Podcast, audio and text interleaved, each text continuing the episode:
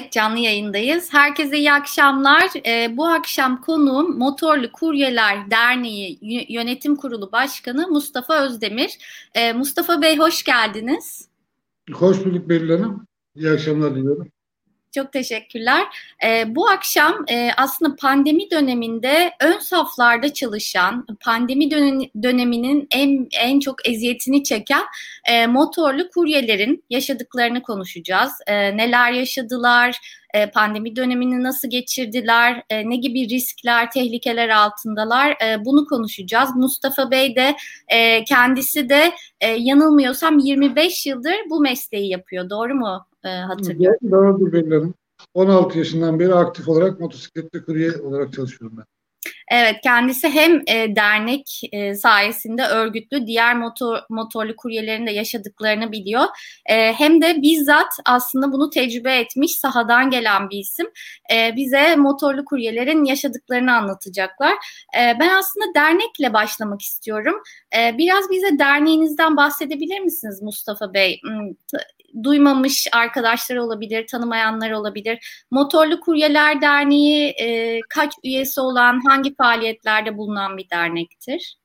Yani şöyle diyelim, Motosikletli Kuryeler Derneği 2007 yılında yine meslektaşlarımız tarafından kuryeleri bir çatı altında toplamak için kurulmuş bir dernek. Hani mesleki bir dernek olduğu için daha çok mesleğin ihtiyaçları, talepleri doğrultusunda çalışmalar yapıyor. Hani dışarıdaki köy dernekleri gibi değil. Hani sadece piknikler düzenlemez. Hani biz daha çok e, kurumlarla e, toplantılar yaparak motosikletli e, kuryeliğin geliştirilmesi, işte trafikte motosiklet sürücülerin yaşadığı sorunları dile getiririz.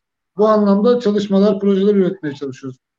Onun için hani e, motosikletli kuryeler derneği hakikaten e, geçmişte büyük bir ihtiyaçtı. Çünkü e, bu kuryelik yaklaşık 89-90'lı senelerden beri İstanbul'da yapılan bir meslek. Hani bugün çok ileri e, seviyelere geldi. Eskiden yalnızca firmalar arası evrak taşınırdı. Motosikletli kuryeydi.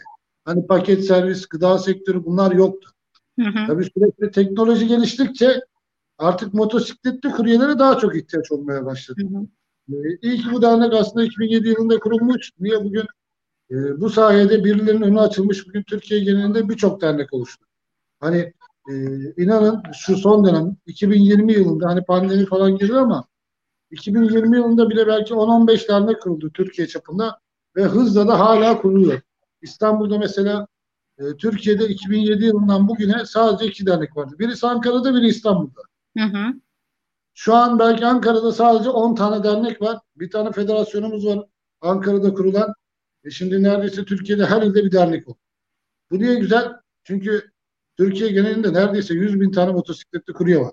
Yani hani çok geniş bir kitle e, sesini duyuramıyor. Çünkü herkes bireysel ha, temsil e, gücü yoktu. Ama dernekler kurulduğu için şimdi e, gerek kurumsal firmalarla gerek gıda sektöründeki temsilcilerle bir araya gelip motosikletli kuryelerin talepleri, ihtiyaçları, eksikliklerini dile getirip çözüm arayışlarını yapıyor. Öbür türlü kimse motosikletli kuryenin ne derdi var, ne şartlarda çalışır hani bilmezdi.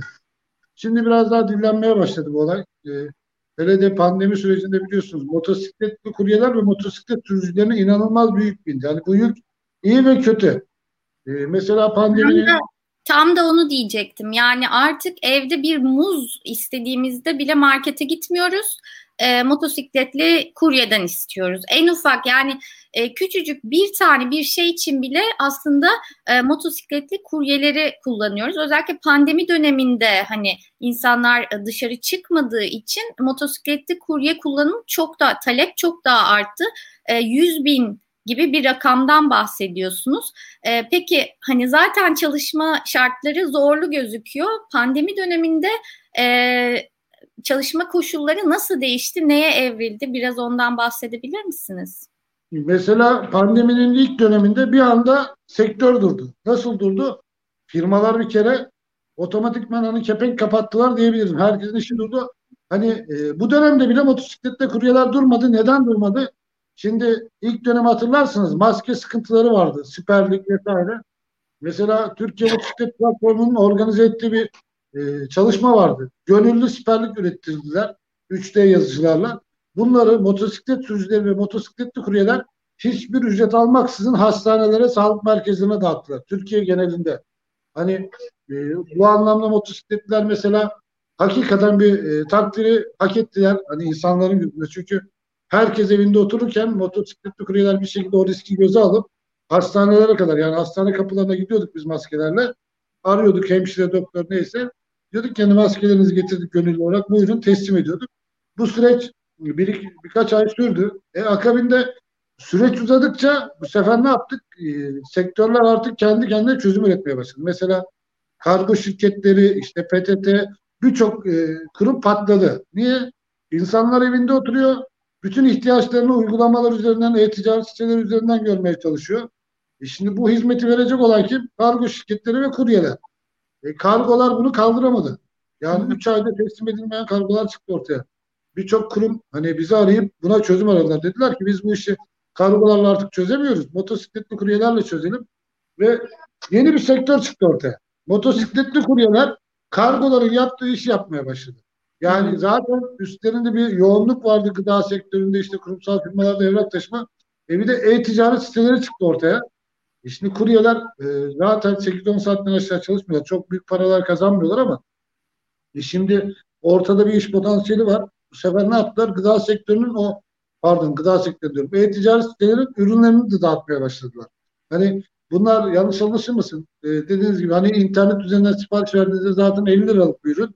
Bunun e, taşıma maliyeti 5-10 lira. Ama kuryeler hani bir oradan iki oradan kazanayım derken e, çalışmaya da mecbur insanlar biliyorsun. Hani devlet evet belli esnaflara e, ihtiyaç kredileri verdi vesaire ama motosikletli kuryelerin birçoğu bireysel çalışan kişiler.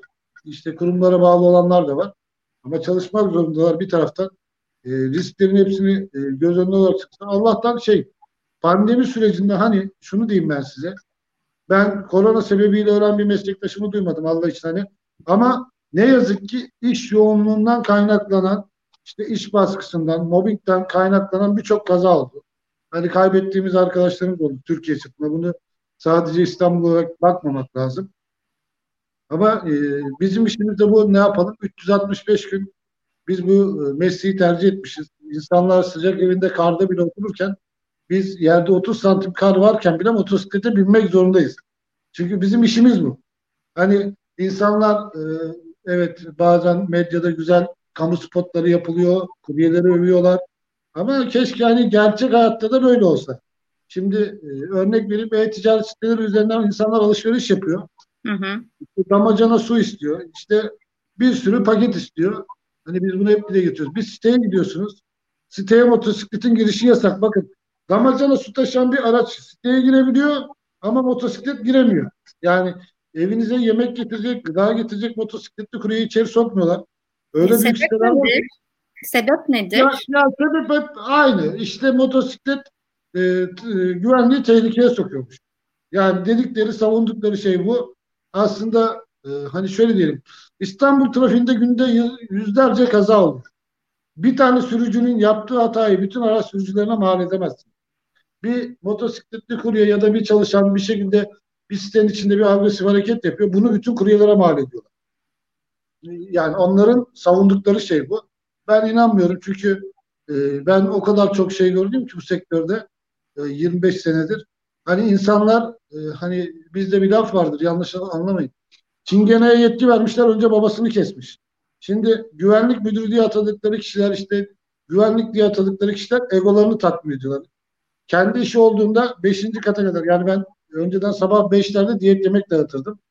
Bir gün bir siteye gittim elimde 8 tane paket var. Hani tek başıma götürmem mümkün değil. Mecburen garajdan girip asansörle çıkmam gerekiyor. Ve her zaman çıktığım yer bir cumartesi bana dediler buraya motosiklet girişi yasak. Dedim ya ben her gün giriyorum buraya. Yok senin yanlışın var. Güvenlik amiri diyor. Sen diyor yalan söylüyorsun. Ya aç dedim kamera kayıtlarına bak. Ben dedim bu paketleri devamlı yutuyorum. Tartıştık bildiğiniz. En son dedim ki hani siz anlaşıldı sizi ikna edemeyeceğim ben. O zaman benim yanıma bir arkadaş verin. Site de çok büyük yani. Hani 500 metre içeride yürümeniz gerekiyor. Ee, hava yine böyle kışındı. Yanıma bir tane e, pazar arabası getirdiler. Onun içine koyduk paketleri de öyle götürdük site sakinine. Ne yazık ki yani insanlar şimdi hem işimiz acele olsun diyor hem de böyle zorluklarla karşı karşıya kalıyoruz. Şimdi hep gıda sektöründeki mesela motosikletli kuryeler üstünde bir baskı vardır. Niye? İşte insanlar bir sipariş verdim mi? İşte ya 20-30 dakikada gelsin benim. Yemeğim sıcak gelsin, çabuk gelsin. E şimdi düşünün bir kurye gidiyor. İşlerinden 2-3 tane paket alıyor. 2-3 tane paketin içinde iki tanesi böyle bir site, sorunlu site çıksa bu adam zaten yetişme e, şansı yok. Hani sitenin içinde yürüyecek, asansöre binecek. İstanbul'da kaldı ki 40-50 katlı binalar var. Asansöre bekliyorsun 15 dakika aşağıda. Hele de bir öğle molalarına denk geldiğiniz zaman. E şimdi müşteriye geç gittiğinizde müşteri size agresif davranıyor. İşte kaç saat oldu. Yeri geliyor kimse etkilen şey vardı mesela bazı pizza restoranları 30 dakika mecburiyeti vardı. Hmm. Onları Allah onları Allah'tan şu an kaldırdılar ama bunlar resmi olarak kaldırdılar. Bakın bakmayın siz. Arkadan WhatsApp gruplarından hep yine kuryeler üstlerinde mobbing uyguluyorlar. Bununla ilgili zaten işte mesela Yemek Sepeti, Bana Bir Fiyu gibi şirketlerle görüşülüyor. Yani kuryeleri bu mobbing baskıdan kurtarmak için. Hı hı. Yani çünkü sonuçta sizin 10 liralık paketiniz için bir kurye canından olabiliyor orada acele edeceğim diye. Hatta geçen birkaç gün önce gazete şeyde gördüm televizyonda. Bir paketçi arkadaş gidiyor. Arabanın biri de hızlı tersten çıkıyor. Çocuğun kafasındaki kask uçuyor gidiyor. Ağzı burnu kırılıyor. Bunun sebebi ne biliyor musunuz şimdi? Bir kurye, hani paketçi kuryeler için konuşuyorum bunu servis, paket servis yapan. Zaten kısıtlı zaman olduğu için motosiklete bindiğinde o kaskı falan bağlamayı unutuyor. Şu kaskı verir misin? Göstereceğim mesela. Bu can alıcı bir şeydir. E şimdi aceleden o kaskı bağlamayı unutuyorlar ya da bağlamıyorlar. Nasıl olsa 5 dakikalık yola gideceğim diye bakın göstereceğim şimdi. Bu bir kask mesela. Şöyle açalım. Normalde bu kaskı böyle taktığınızda hiçbir güvenliği yok. Kazada çıkar. Bunu bağlamak zorundasın. Evet. Şimdi bunu bağlamazsanız en ufak kazada bu kask kafanızdan çıkar ölümünüze sebebiyet verir. Ben 2002 yılında bir kaza geçirdim. Kafamda e, yani uygun yollu bir kask vardı. Hani bugün paketçilerin kullandığı. Biz onlara polis savar kask diyorduk. Yani kaskın aslında hiçbir koruyucu özelliği yok. Hı hı. İlk darbede kafanız içinde kırılır. Benim de 2002'de benzer olay başıma geldi. Kafamda kask varken kafatasım çatladı. Vücudumun hiç, hiçbir yerinde bir şey yok. Ama kafatasım çatladığı için ben 7 gün koma, bir buçuk ay travma geçirdim. Yürüyemedim. Geçmiş olsun. Şimdi dolayısıyla e, motosikletli kuryelerin bu anlamda büyük sıkıntıları var. Yani zaten yaptıkları iş ağır bir iş. E, şimdi hiçbir gıda sektörü e, bu motosikletleri korumak için gerekli iş sağlığı güvenliğine uymuyor aslında. Niye uymuyor? Çünkü bir motosikletli kuryenin gerçekten iş sağlığını ve güvenliğini sağlamak istiyorsan ilk önce çok güzel bir elbisesi olacak. Yani koruyucu bir kıyafeti olacak. Yere düştüğünde vücudu kırılmayacak. İşte kaza yaptığında ayak bilekleri kırılmayacak ya da kafası kırılmayacak. Bunun için maliyet gerekiyor. Bugün e, ne yazık ki vergiler çok yüksek olduğu için hani yurt dışından geliyor bu malların hepsi bize. Türkiye'de yerli üretim çok fazla yok. E, bunların hepsinin vergileri uçtu gitti. Mesela az önce gösterdiğim kask bu kask sadece 5 bin. Yani düşünün. E, bir elbisemiz var 10 bin lira. Bunu da işverenler ne yazık ki karşılamadığı için kurye kaza yaptığında ya bir yeri çabuk kırılıyor ya kafası kırılıyor. İşte haberlerde gördüğünüz ölümlü kazalar çıkıyor. Ortaya. Aynı şekilde motorun bakımı işte motorun işte atıyorum lastiklerinin bakımı, havası vesaire. Yani e, bu konularda işverenler nasıl? Hani kıyafeti zaten çok önemli. Peki motorun bakımı ile ilgili işverenlerin tavrı nasıl oluyor? Aslında şu yani zaten bakın sizi hayatta tutan tek şey iki tane lastik üstünde durduğunuz iki lastik. Yani motosikletin iki tane lastiği var. Bütün hayatınız onlara bağlı. Şimdi e, tahmin edersiniz çevrenize bir bakın. Hani bu paket servis yapanların motorlarına bakın. Bu motosikletler aslında karda yağmurda sürülebilecek türde motosikletler değil. Hı hı. Çünkü tekerleri küçük olduğu için en ufak ıslak zeminde karda çok çabuk kayarlar. Hı, scooter Şimdi, tarzı genelde. Yani, tabii. Tabii. E, bakım kısmına gelince herkes maliyetten kaçtığı için bu motosikletlerin çoğu gerekli bakımları yapılmıyor. Belki bir motoru 10 kişi biniyor. Normalde bir motosikleti bir kişiye zimmetlersin. O kişi motosikletin her şeyini bilir. Bir emre kusur mu var, bir şeyim var. Ama şimdi ne yazık ki bir motoru 10 kişi binince e, her binen o motoru yani bilemez neresinde ne eksik var, freni tutuyor mu, acaba şurası sağlam mı? Bunları kontrol edemiyor. E, motosiklet piyasasında da aşırı bir yükseliş oldu 2020-2019'da. E şimdi insanlar hani e, bugün şeyle kıyaslayın. Bir Tofaş'a binmek var ya da bir Hyundai bir Mercedes'e binmek var. Öyle düşünün. Şimdi kuryelerin bindiği motor Tofaş frene bassan durmaz. Kaza yapsan motosiklet motosikletle beraber sürücü de ölür. Ama daha iyi bir motosiklete binerseniz kombine fren sistemi olursa yani bir frene bastığınızda mesela öyle motosikletler var kullandığımız. Ön frene bastığınızda arkada otomatik basar. Kombine fren sistemi deriz biz ona. Yani durması daha kolaydır. İşte gitmesi daha rahattır. Ama ne yazık ki gıda sektöründe özellikle bunları imkansız karşılamıyorlar. Onlar 8-10 bin bir motor alıyorlar. 3 ay kuryeyi bindiriyorlar. 3 ayda o kurye artık hayatta kalırsa ne mutlu ona. Hani medyaya yansıyanlar var, yansımayanlar var. Motosiklet, kıyafet, kask bunlar bir kere bu mesleğin olmazsa olmazı. Peki e, bir e, haber çıkmıştı. Aslında onu size sormak istiyorum. Hani e, eminim çok fazla e, kaza yaşandı ve maalesef e, çok sayıda e, motokurye kaybedildi. E, bu haberde aslında bir rakam veriyor. E, Adana Motosikletli Kuryeler Derneği Başkanı e, pandemi sürecinde 160'tan fazla motokuryenin hayatını kaybettiğini söylemişti. E, sizin elinizde bir veri var mı? Bu rakamlarla ilgili değerlendirmeniz nedir? Bu rakamlar gerçeği yansıtıyor mu? Aslında onu da sormak istedim. Yani açıkçası şöyle diyeyim. Türkiye'de 81 tane vilayet var. Yani o, o rakamlar 160'da sınırlı olacağını sanmıyorum. Ben İstanbul'da yaşıyorum.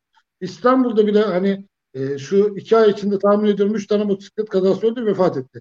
Siz hı hı. koca senede şehir başına iki tane kurye vefat etti diyorsunuz. Bu hı hı. E, çok düşük bir rakam.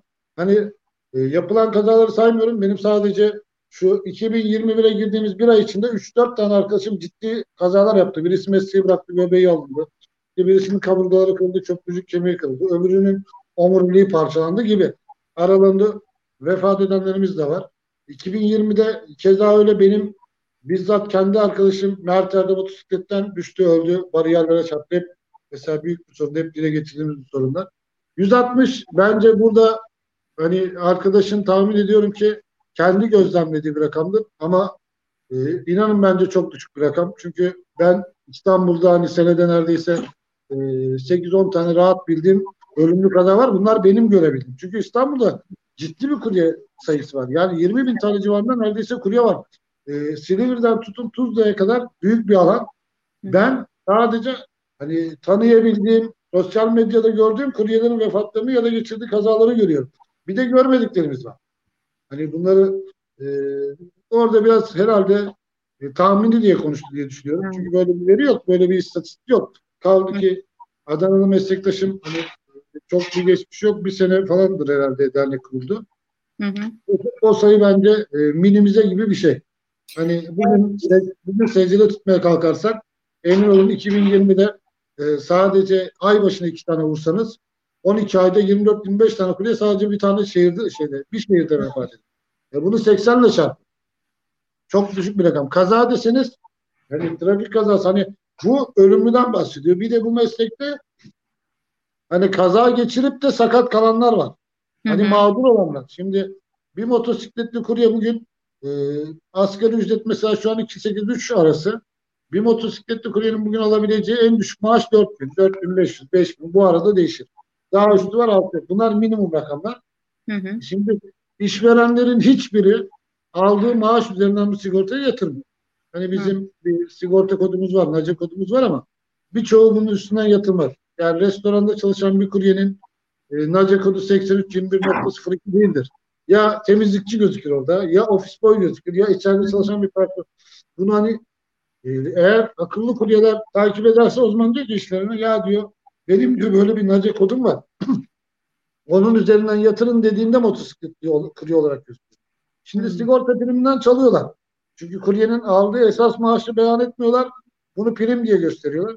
Kişi e, bir kaza yaptığında, sakat kaldığında, malumen emekli olduğunda alacağı maaş çok düşük. Öyle çok arkadaşım var benim. Bu kısımları hiç kimse bilmiyor. Hani e, ölen bir şekilde öldüğüyle kurtuluyor emin olun. Hani bu meslekte sakat kalıp da ailesine hani bakamayan insanlar var. Karısı çalışıyor, üç tane çocuğu evde oturuyor. Ama ne yazık ki hani ee, biz e, bir yere kadar insanlara destek olabiliyoruz. Dernek olarak, arkadaşlar olarak. Yani devletin mesela bu konuda hakikaten bir şeyler yapması gerekiyor. Çünkü bu insanlar bir şekilde çalışan, arkamızda bizim öyle çok büyük kurumlar yok bizi destekleyen. Yani böyle bir mesleğimiz var. Hani bu anlamda biz bir şeyler yapmaya çalışıyoruz. Devlet kurumları evet. ama. Peki bir şey daha sormak istiyorum. Şimdi siz 25 evet. senedir motokuryelik yapıyorsunuz. Evet. Ee, ben de motor kullanıyorum. Yeni başladım motor kullanmaya.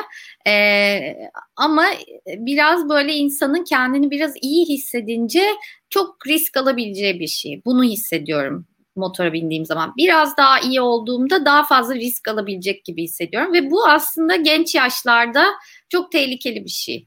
Ee, ve e, motokuryelerin de çok genç yaşlarda insanlar olduğunu görüyorum. Ee, aslında bunu sormak istiyorum. Siz bu kadar tecrübeli bir motokuryesiniz. Ee, genç yaşlarda bu meslek yapılır mı? Risk daha mı fazladır? Ee, ve hani belki bu riski azaltmak için ne yapılmalı? Yani ben açıkçası şunu söyleyeyim. Şimdi aracın küçüklüğüne göre herhalde burada ehliyeti belirlemişler. Aslında ben 16 yaşından işte bu yaşıma kadar hala motosikletli kuruyorlar çalışıyorum ve ben 16 ile 21 yaş arasında o kadar çok kaza yaptım ki. Hı hı. Çünkü kanımız deli akıyor. Sizin dediğiniz gibi hiçbir şey gözünüz görmüyor. Yani ben İstanbul trafiğinde 160-170 ile gittim günleri biliyorum 16 yaşında. Şimdi nasıl ki bugün e-ehliyet almak için 22 yaşında olmak gerekiyor. Yani motosiklet için böyle bir koşul şart. Çünkü eğer siz bugün 16-17 yaşında bir çocuğa A2 ehliyet alma hakkını verirseniz bu çocuk çok çabuk kaza yapar ölür. Çünkü zaten kanı deli akıyor. Ee, bizim tabirimizde bir laf vardır. Motosikletin üstüne binen yolları ben yarattım sanıyor. Bu sefer hani e, ileriye dönük düşünemiyor. O an o motosikleti bindiği zaman yani aşırı sürat, işte gereksiz hareketler, bugün işte hani medyaya yansıyan o e, serseri bilmem ne motosiklet sürücüleri var aslında bunların tamamı gençlerden oluşuyor. Niye? Çünkü kanları kaynıyor. Hani dur deyince durmuyor. Ben çok meslektaşımı uyarıyorum. Diyorum ki yanından geçiyorum. Koluna takmış kaskı. İşte o skuturun önüne koymuş. Diyorum ya o kask kafanda daha güzel diyorum. Sana ne diyor sen karışma. Ve bu adamı bir ay sonra bir yerde öldüğünde gördüğümde üzülüyorum. Ya da bir kaza yaptığında sakat kaldığında üzülüyorum. Benim e, birebir kendi arkadaşımın elemanı 18 yaşında çocuk 50 defa uyardık. E, en son gitti bir yerde hatalı sollama yüzünden bir arabaya patladı. Üç tane araba üstünden geçti. Sakat kaldı. Yani e, 18 yaşındaki çocuk anlamıyor? Hani biraz daha yaşı oturduğu zaman bir şeyleri daha iyi görebiliyor, daha iyi öngörebiliyor. Hani e, yapmaması gereken şeyleri biliyor. Onun için hakikaten bu ehliyetin e, ileri yaşları çekilmesi gerekiyor. Yani küçük araç diyorum ya trafikte zaten görünmüyorsunuz. Hani, evet. E-ehliyet koskoca kamyon mesela otobüs bunun ehliyetini siz 22 yaşında biliyorsanız e, bu motosiklet hepsinden daha tehlikeli.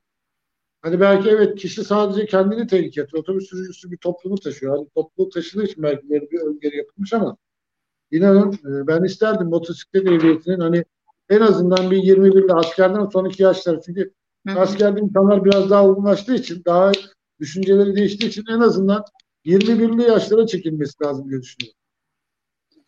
Ee, şey sormak istiyorum. Aslında bu akşam e, kadın kuryeleri de konuk almak istedik ama ayarlayamadık. Bir şekilde onların programlarıyla bizim programımız uymadı. E, ama hani size sorayım ben bu soruyu. Yine de bence e, konuşulması önemli. E, kadın kuryeler var ve sayıları artıyor bu mesleği yapan kadınların.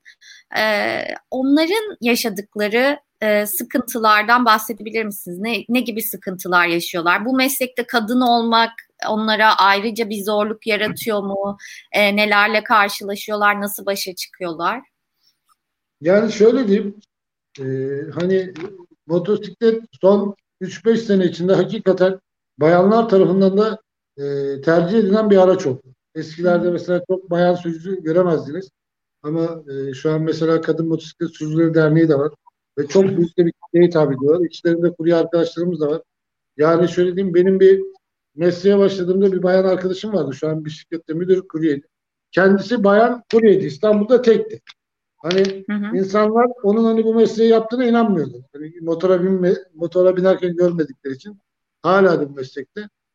Ee, bir kere e, bayan olmak e, müşteri gözünde bir e, de şey avantajlı. Niye? Çünkü e, müşteriler hep karşısında kurye olarak erkeği görmeye alışmışlar. Bir bayan gördükleri zaman onlara daha cazip biri, daha sempatik geliyor. E, bir bayanın ister istemez insanlara hitap şekli daha farklı erkeklere göre. He, zorluğa girince inanın yani erkek kuryeler ne zorluk yaşıyorsa bunlar da yaşıyor. Ben hatta size de yönlendirdim müsait olmamışlar. Hı hı. Onlar da bana çok kez sıkıntılarını dile getirdiler. Bayan kuryelerin birçoğu gıda sektöründe ve e-ticaret siteleri üzerinden e, hani satış yapan şirketlere bağlı çalışırlar. Hı hı. Pek böyle kurumsal firmalar arasında evrak getirip getirmezler bizler gibi. Onlar da aynı şeyi anlatıyor. Mesela e, örnek vereceğim. Bugün bir motosikletli kuryenin gıda sektöründe kaç para alması gerekiyor?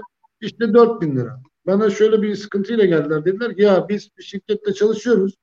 İşte Türkmenleri, Özbekleri alıyorlar. Onları iki buçuk liraya çalıştırıyorlar. Daha fazla saat çalıştırıyorlar.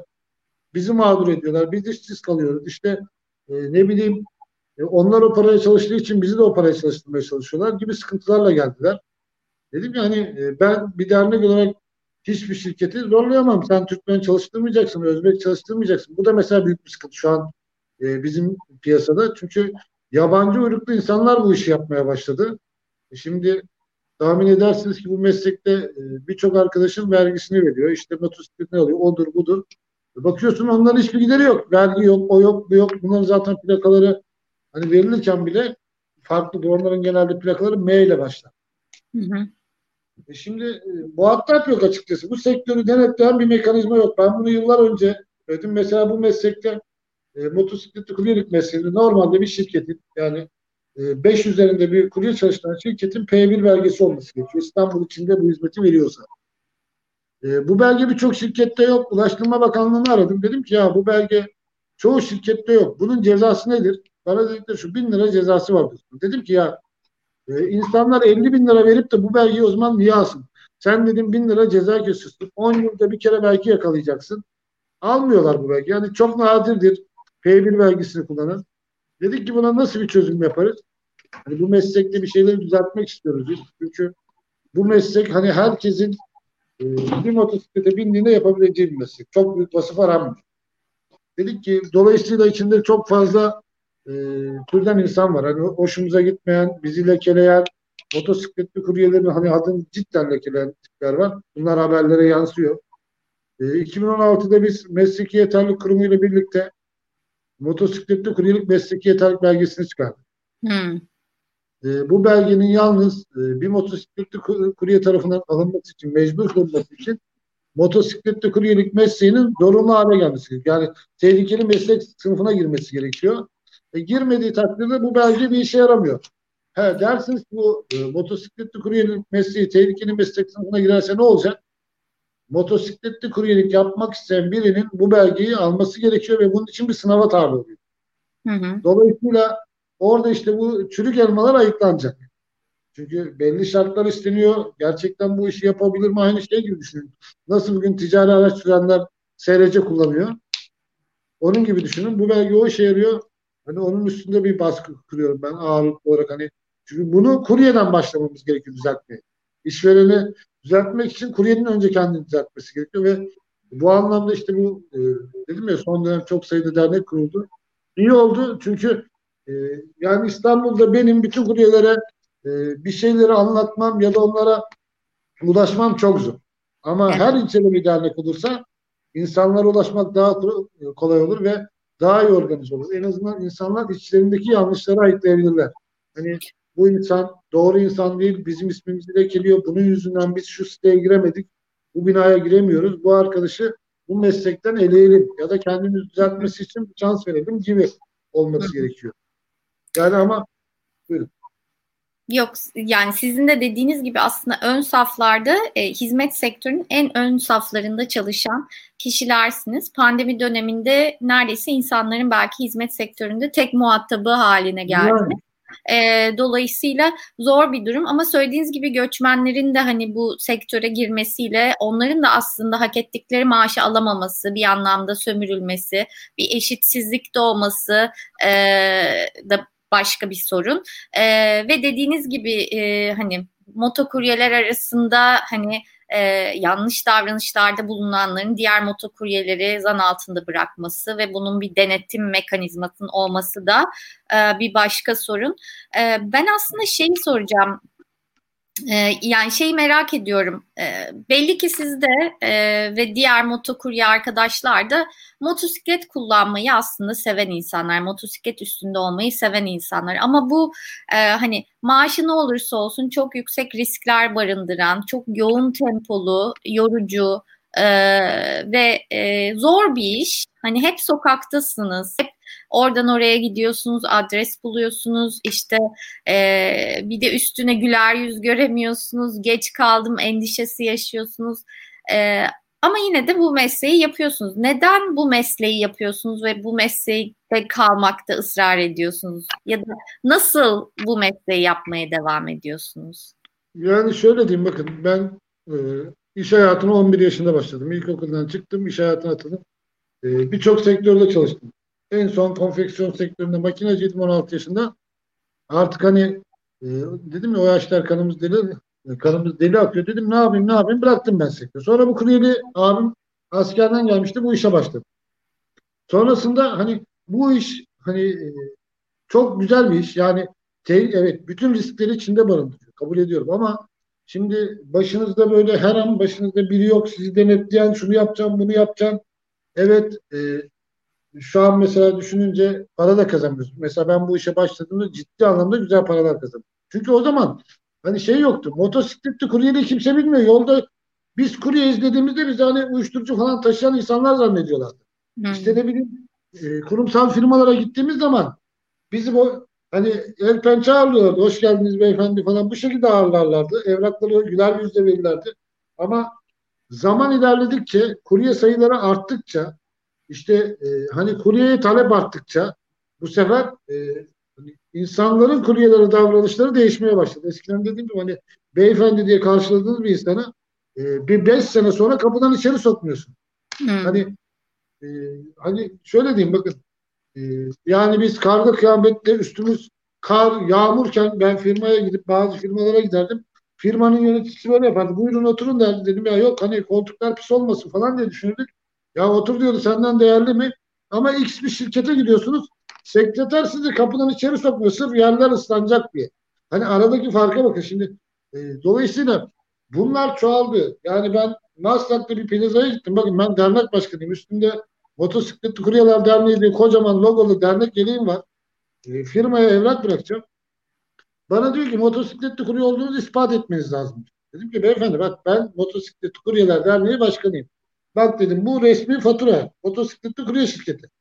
Şu firmaya evrak götürdüm. Yok o olmaz kurye kartı olacak. Diyorum ki bak kurye kartı diye bir şey yok. Hani motosikletli kurye böyle bir kart yok. Dedim bak benim kendi dernek üyelerim için çıkarmış olduğum motosikletli kuryeler derneği kartı var. Şu an nerede? Evde bir yerde de.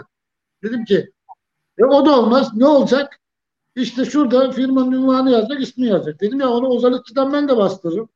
Evet tamam diyor işte öyle olacak. Yani düşünün yani bu hale gelmişiz. Kuryeleri içeri sokmamak için 50 bin tane takla atıyorlar. Şimdi ben dedim ki o zaman kusura bakmayın. Ben dedim sizinle uğraşamam. Arayın firma yetkisini. İnsin 30. kattan ben aşağıda dururum dedim. Benim şu sorun yok ki. Hani nelerle uğraşıyor? İşte biz hem trafikle uğraşıyoruz, hem hava koşullarıyla uğraşıyoruz, hem sağlığımızla uğraşıyoruz. Yani bu süreçten bahsediyorum. Bunların hepsi bu süreç dahil yaşanan şeyler.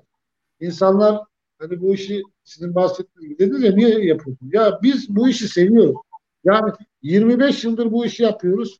Mesleğimiz olmuş. Hani bugün e, para kazanmıyoruz belki ama ama bu mesleğimiz olmuş. Hani siz bana şimdi tutup 10 saat gidin bir fabrikada çalışın deseniz çalışamam ki. Bu meslekte 60 yaşında hala motosikletli kuryelik yapan insanlar var. İşte siz motosiklete binmeye başladınız ya. E, ne kadardır sürüyorsunuz? Ben 2-3 e, aydır.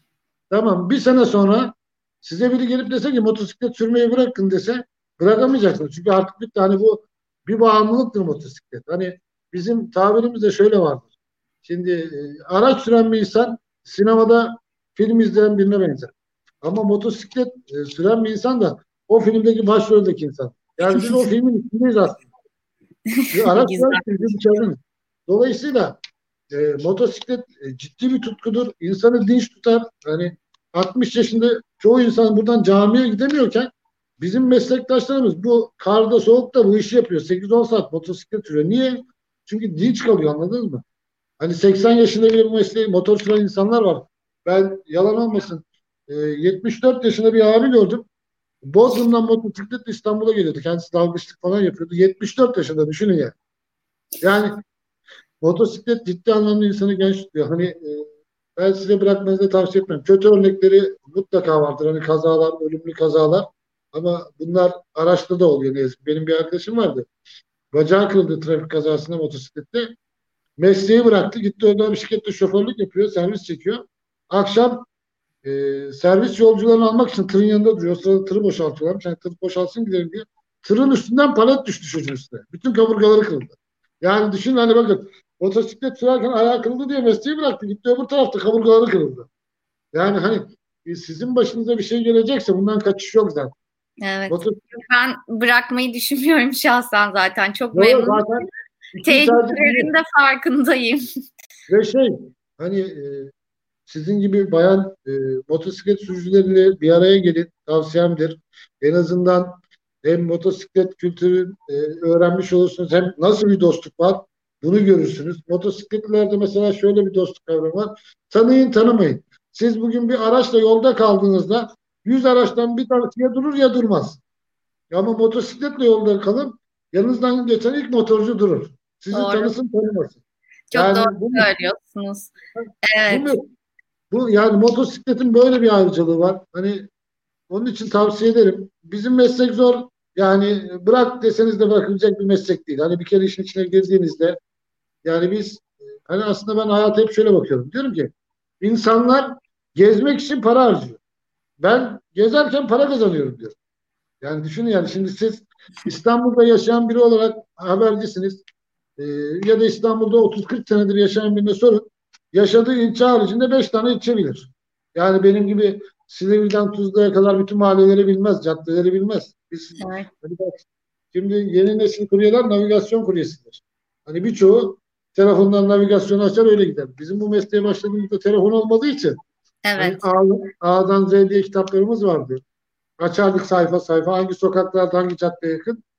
E şimdi karda yağmurda o kitabı açma e, çok kolay değildi. Ne yapıyordunuz? Kafanıza yazıyordunuz. Hani burada durduk sıcak bir yerde diyelim. Üstümüzde 10 tane evrak var. İşte diyorduk ki işte Ahmet Sokak şurada, Mehmet Sokak farklı ilçeler. E diyoruz önce bunu şunu falan verin derken bu sokakları ezberledik biz caddeleri. Hmm. Yani bugün çok eski kuryelerin yüzde sekseni navigasyona bakmaz. Çünkü zaten biliyor adresleri. Hani işte kuryelik aslında oydu. O zamanlar telefon yoktu. Telsizle çalışıyorduk biz. Teknoloji yoktu. Ee, esas zorluğu biz yaşadık. Bugünküler hani aslında teknolojinin zorluğunu yaşıyorlar. Çünkü teknolojiye bağlanmışlar. Gitti. Beş kere gitti adrese hala navigasyonla gidiyor. Niye? Aklında tutmuyor. Hani, evet. Yanlış Doğru. anlamayın beni. Akıllı telefonlar insanları gerçekten aptal yaptı. Yani Peki. Buyurun. Peki Mustafa Bey, e, programımızın sonuna geldik. E, süremiz kısıtlı. E, ben o yüzden toparlamak durumundayım. Aslında çok keyifli bir sohbet. Çok e, aslında söyleyeceklerinizi de çok merak ediyorum, ekleyeceklerinizi ama e, belki başka bir programda devam ederiz. O yüzden sizden son hani cümlenizi alayım ve programı kapatayım. Yani son cümlemiz şöyle olsun. Yani insanlardan biraz hoşgörü istiyoruz meslektaşlarımız olarak. İşte devlet kurumlarından hani cidden motosikletli kuryeler hakkında faydalı işler yapmalı, faydalı projeler üretmeni istiyoruz. Bizim taleplerimiz en azından e, olumlu olarak geri dönüş sağlarlarsa bu meslekte işte yaşanılan can kayıplarının önüne geçerler. Gerek e, karayollarında, gerek meslekle ilgili e, taleplerimizin hani biraz öne çekilmesini rica ediyoruz. Gerçekten bu yayını izleyen yetkililerden. Çünkü biz kapılarını aşındırmaktan usanmadık ama hani bu işin hızlanması gerekiyor ki bu insanların genç yaşta ölümlerinin önüne geçelim. Sakat kalmalarının önüne geçelim. Hani dünyada yapılan her şey insan içindir. Yollar, binalar, otobüsler her şey insana hizmet içindir. Biz insana önce değer verelim, insanları hayatta tutmaya çalışalım. Peki çok teşekkürler. Konuğum Motosikletli Kuryeler Derneği Başkanı Mustafa Özdemir'di. Ee, pandemi döneminde motokurye olmak konusunu konuştuk. Her boyutuyla ele aldık. Ee, izleyenlere çok teşekkürler. Bir sonraki programda görüşmek üzere. Ben teşekkür ederim bu arada. İyi çalışmalar diliyorum. Kolay gelsin. Çok teşekkürler.